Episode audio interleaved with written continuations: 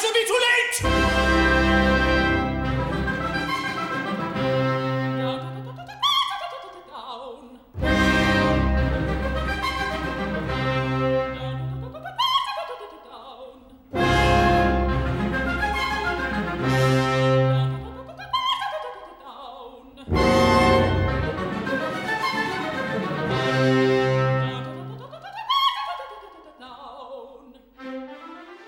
My name is Toner Quinn, and I'm the editor of the Journal of Music, the online music magazine. As a year, it was an extraordinarily difficult time for musicians and composers. Uh, I know that from talking to them, and I know that from what has come across my desk in the Journal of Music. And at the same time, I've been just consistently amazed at the work that is being produced, the sort of flexibility, the imagination, the creativity, the persistence in the face of this per- pandemic to just keep producing interesting, creative, radical, enjoyable, sort of imaginative work.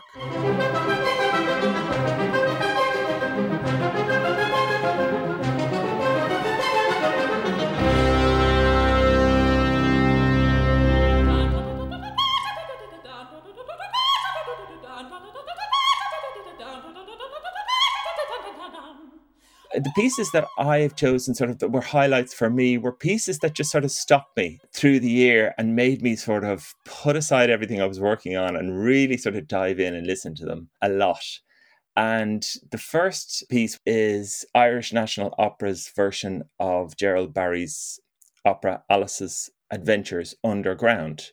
And this is a film of the opera they streamed it for about a month in November and December. I read a review of it even before I listened to it, uh, a review by Adrian Smith in the Journal of Music, and he like he was sort of get, suggesting that it was like fifty minutes of anarchy, and I says, well, it couldn't be that anarchic, but I watched it through and it made me laugh in the most wonderful way. It's the creativity of the opera. I couldn't believe the ambition of it the sort of imagination that went into it. And every time you think in this opera that it's settling into some sort of orthodoxy, some sort of what we think is opera, it immediately takes a sort of handbrake turn.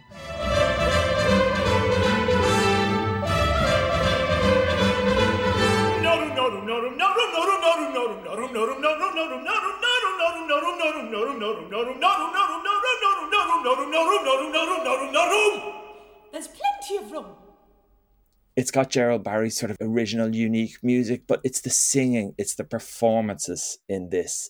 As Adrian Smith described it, all of these sort of ideas are tumbling in on top of each other. Uh, it's playing with your sense of normality, playing with your sense of reality. There's Claudia Boyle is singing the, the most extraordinarily difficult vocal lines. Clare Presland is singing.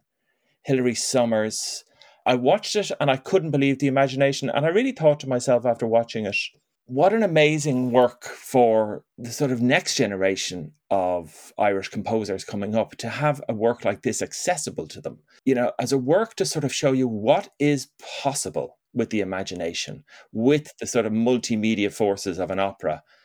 Just, I just think it would be inspiring for any musician to look at um, and any composer to look at to see, look at what you can imagine, look at what can happen. It's just so extraordinary. The color of it, the costumes, the changes, the singing, the words, the narrative.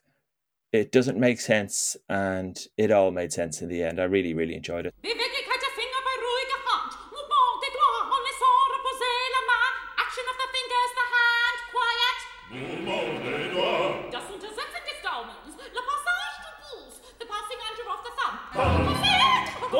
Geläufigkeit, Volubilität, Execution, Clearness in Rapidity. Rapidity, leichte Beweglichkeit im ruhigen Staccato. Movmolische Staccato tranquille, light motion in quiet Staccato. In quiet Staccato. Gleichheit in Dominalfin, Egalität und Egalmotives, even as in double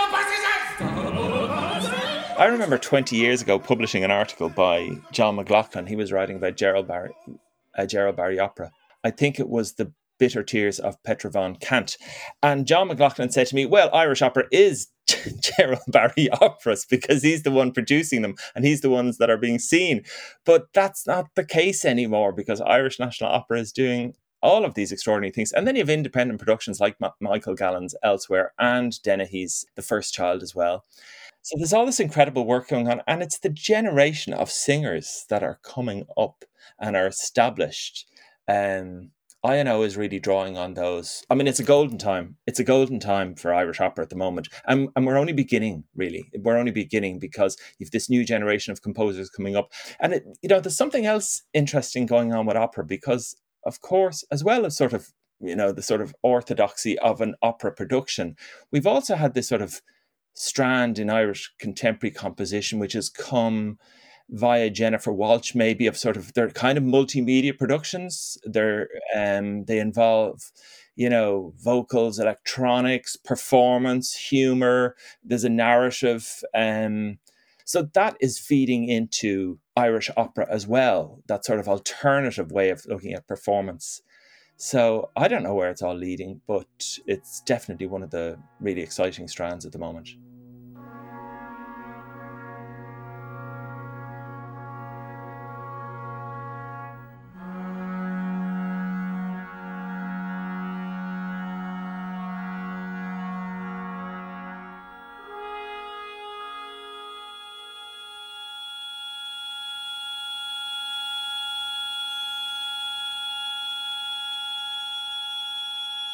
A lot of recordings started emerging during the pandemic that were quite internal.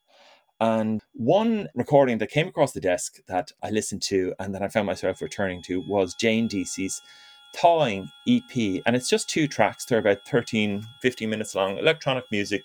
But electronic music is kind of a simplistic description of it as well. But the first track, there was something about it. It's just, it's about 13 minutes long you know, begins sort of with some electronic textures, and you're sort of drawn into it gently by the craft, whatever she happens to be doing there. And then towards the end, you start to hear applause. Then the applause grows, and you're sort of going, Where is this going? And out of nowhere, a woman just starts speaking, and she says, They want to be loved. They have to be loved. And she starts reflecting on her life. They have to be loved.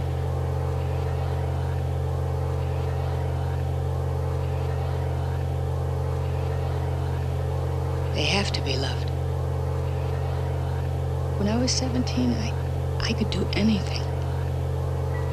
It was so easy. My emotions were so close to the surface. I'm finding it harder and harder to stay in touch.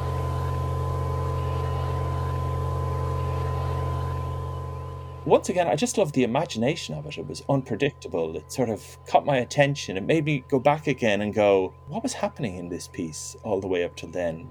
How do we get here?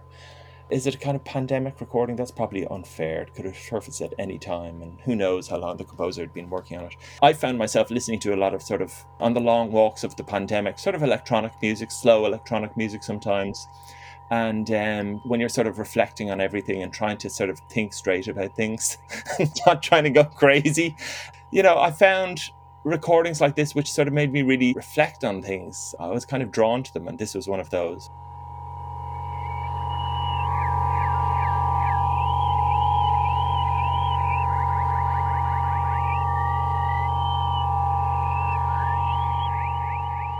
Any other um, recordings that that that uh, came across your desk that um, struck you? One that it was released this year. It's the Irish Minimalism by the composer Dave Flynn, and yes, it is a release, a re-release of some recordings from 2019, packaged differently, but there is also some new recordings on it. But also, I think when it came out in 2019, which had been just before the pandemic, it didn't really get the attention it deserved. You know, he works a lot between contemporary music and traditional music, and that can happen. You can kind of fall between two stools. But Dave does really achieve something really, really special when it comes to working with traditional music. He manages to take something from within traditional music and express it through a contemporary compositional voice. And on this recording, he has several quartets. And I want to mention one particular quartet, which is the Keening, which is a three movement quartet. It's played by Contempo.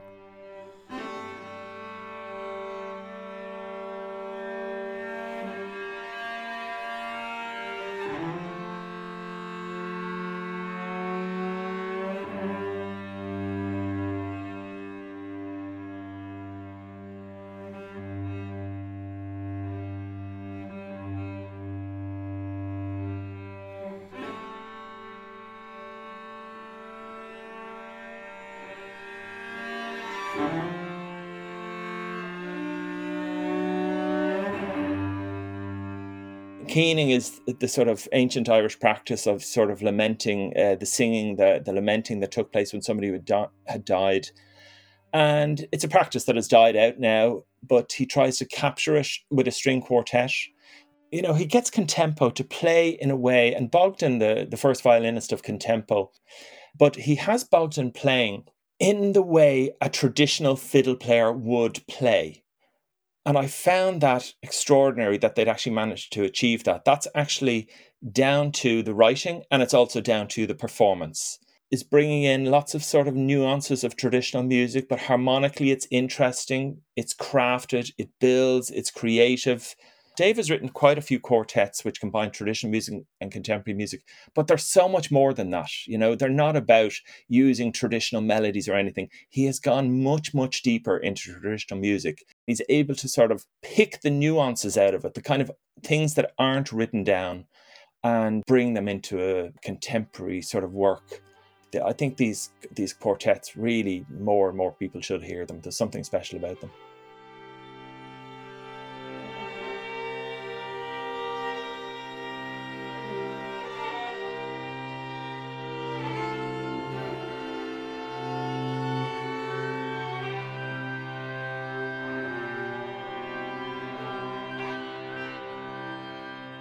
Mean that particular work, the Keening, that was that was written in 2007. So it's you know it's what what 14 years old at the, at, at this stage. Really good piece of music is always slightly ahead of its time. It's always it, it, it and that's why it catches our ear because hang on, that's something new. You know, there's there's a an, an element of creativity here that sounds fresh. So it's always slightly ahead of its time. The good stuff, the stuff that catches your imagination. Um, you see, even even a good work like that, that's 14 years old, it could still just disappear again. You know, in our musical culture, if we don't keep highlighting it, if we don't keep mentioning that these works are there,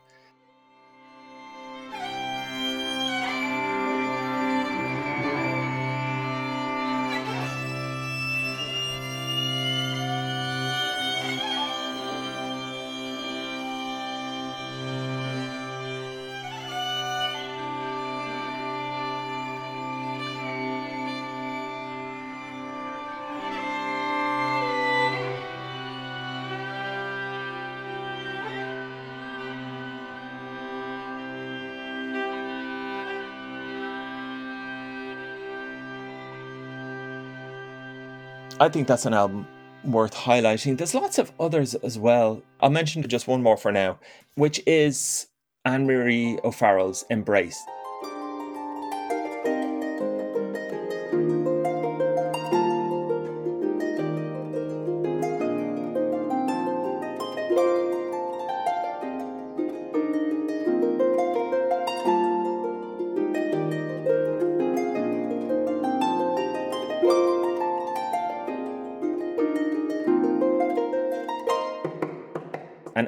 Has had a really big year in a way because she had Etult, her five movement orchestral work, premiered at the New Music Dublin Festival, and then it was just performed as part of the National Concert Hall's 40th anniversary. But the Irish harp as an instrument has had a really amazing few years just before the pandemic. I'm kind of fascinated by the Irish harp because its history is a thousand years old. I've done a lot of research into it. And this album, Embrace, it is an album of new work. I mean, it's contemporary Irish work uh, played on the Irish harp. Some of the pieces are by Anne Marie. But one of the fascinating things about this album is that there are three pieces on it, and they're premiere recordings. And they are recordings by John Kinsella, who recently passed away, by Joan Trimble, and by Daniel McNulty. And these three works they were actually published in 1975, but this is the first time they've been recorded. They were published in a book called the Irish Harp Book, which was edited by Sheila Larchet Cuthbert. It was essentially a tutor in 1975 for the Irish harp, and not many people played the Irish harp at that stage. It was an instrument, you know, traditional music was taking off, but not the Irish harp. It wasn't as popular. And she published this book, and it was a tutor, so it had guidance on playing how to play the Irish harp in a traditional style. And also, there were some sort of ancient Irish airs there from the Bunting manuscripts and some traditional tunes and things like that. But right in the middle of the book, or spread throughout the book, in fact, she had commissioned 15 new works by contemporary living Irish composers. And they're sort of, you know, they filter through this sort of traditional music tutor and they really jump out. But the interesting thing is, at that time, it is debatable whether or not there were the specialists in Irish contem- Irish harp who could actually play these works. So by commissioning them and by publishing them, she was actually sort of imagining a future where these works would be played by Irish harpers. And so now we are in Sheila Larchet Cuthbert's future, essentially 36 years later. Anne Marie O'Farrell records three of those works.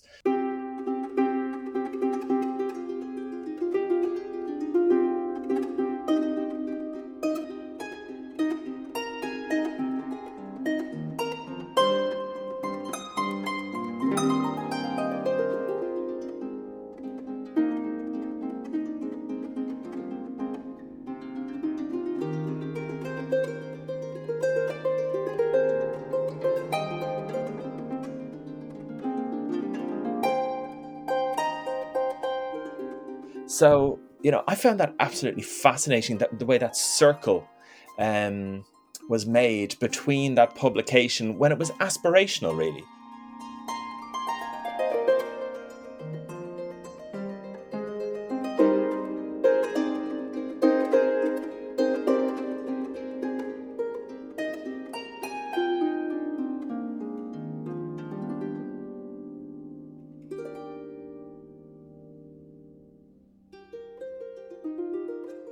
So that's something really, really special for the Irish harp. That it's this is an album embrace. It's kind of projecting into the future about what's possible for the Irish harp, and also it's sort of connecting in with that repertoire which could have been left behind.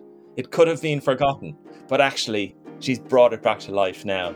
So that's a really special album as well, I think.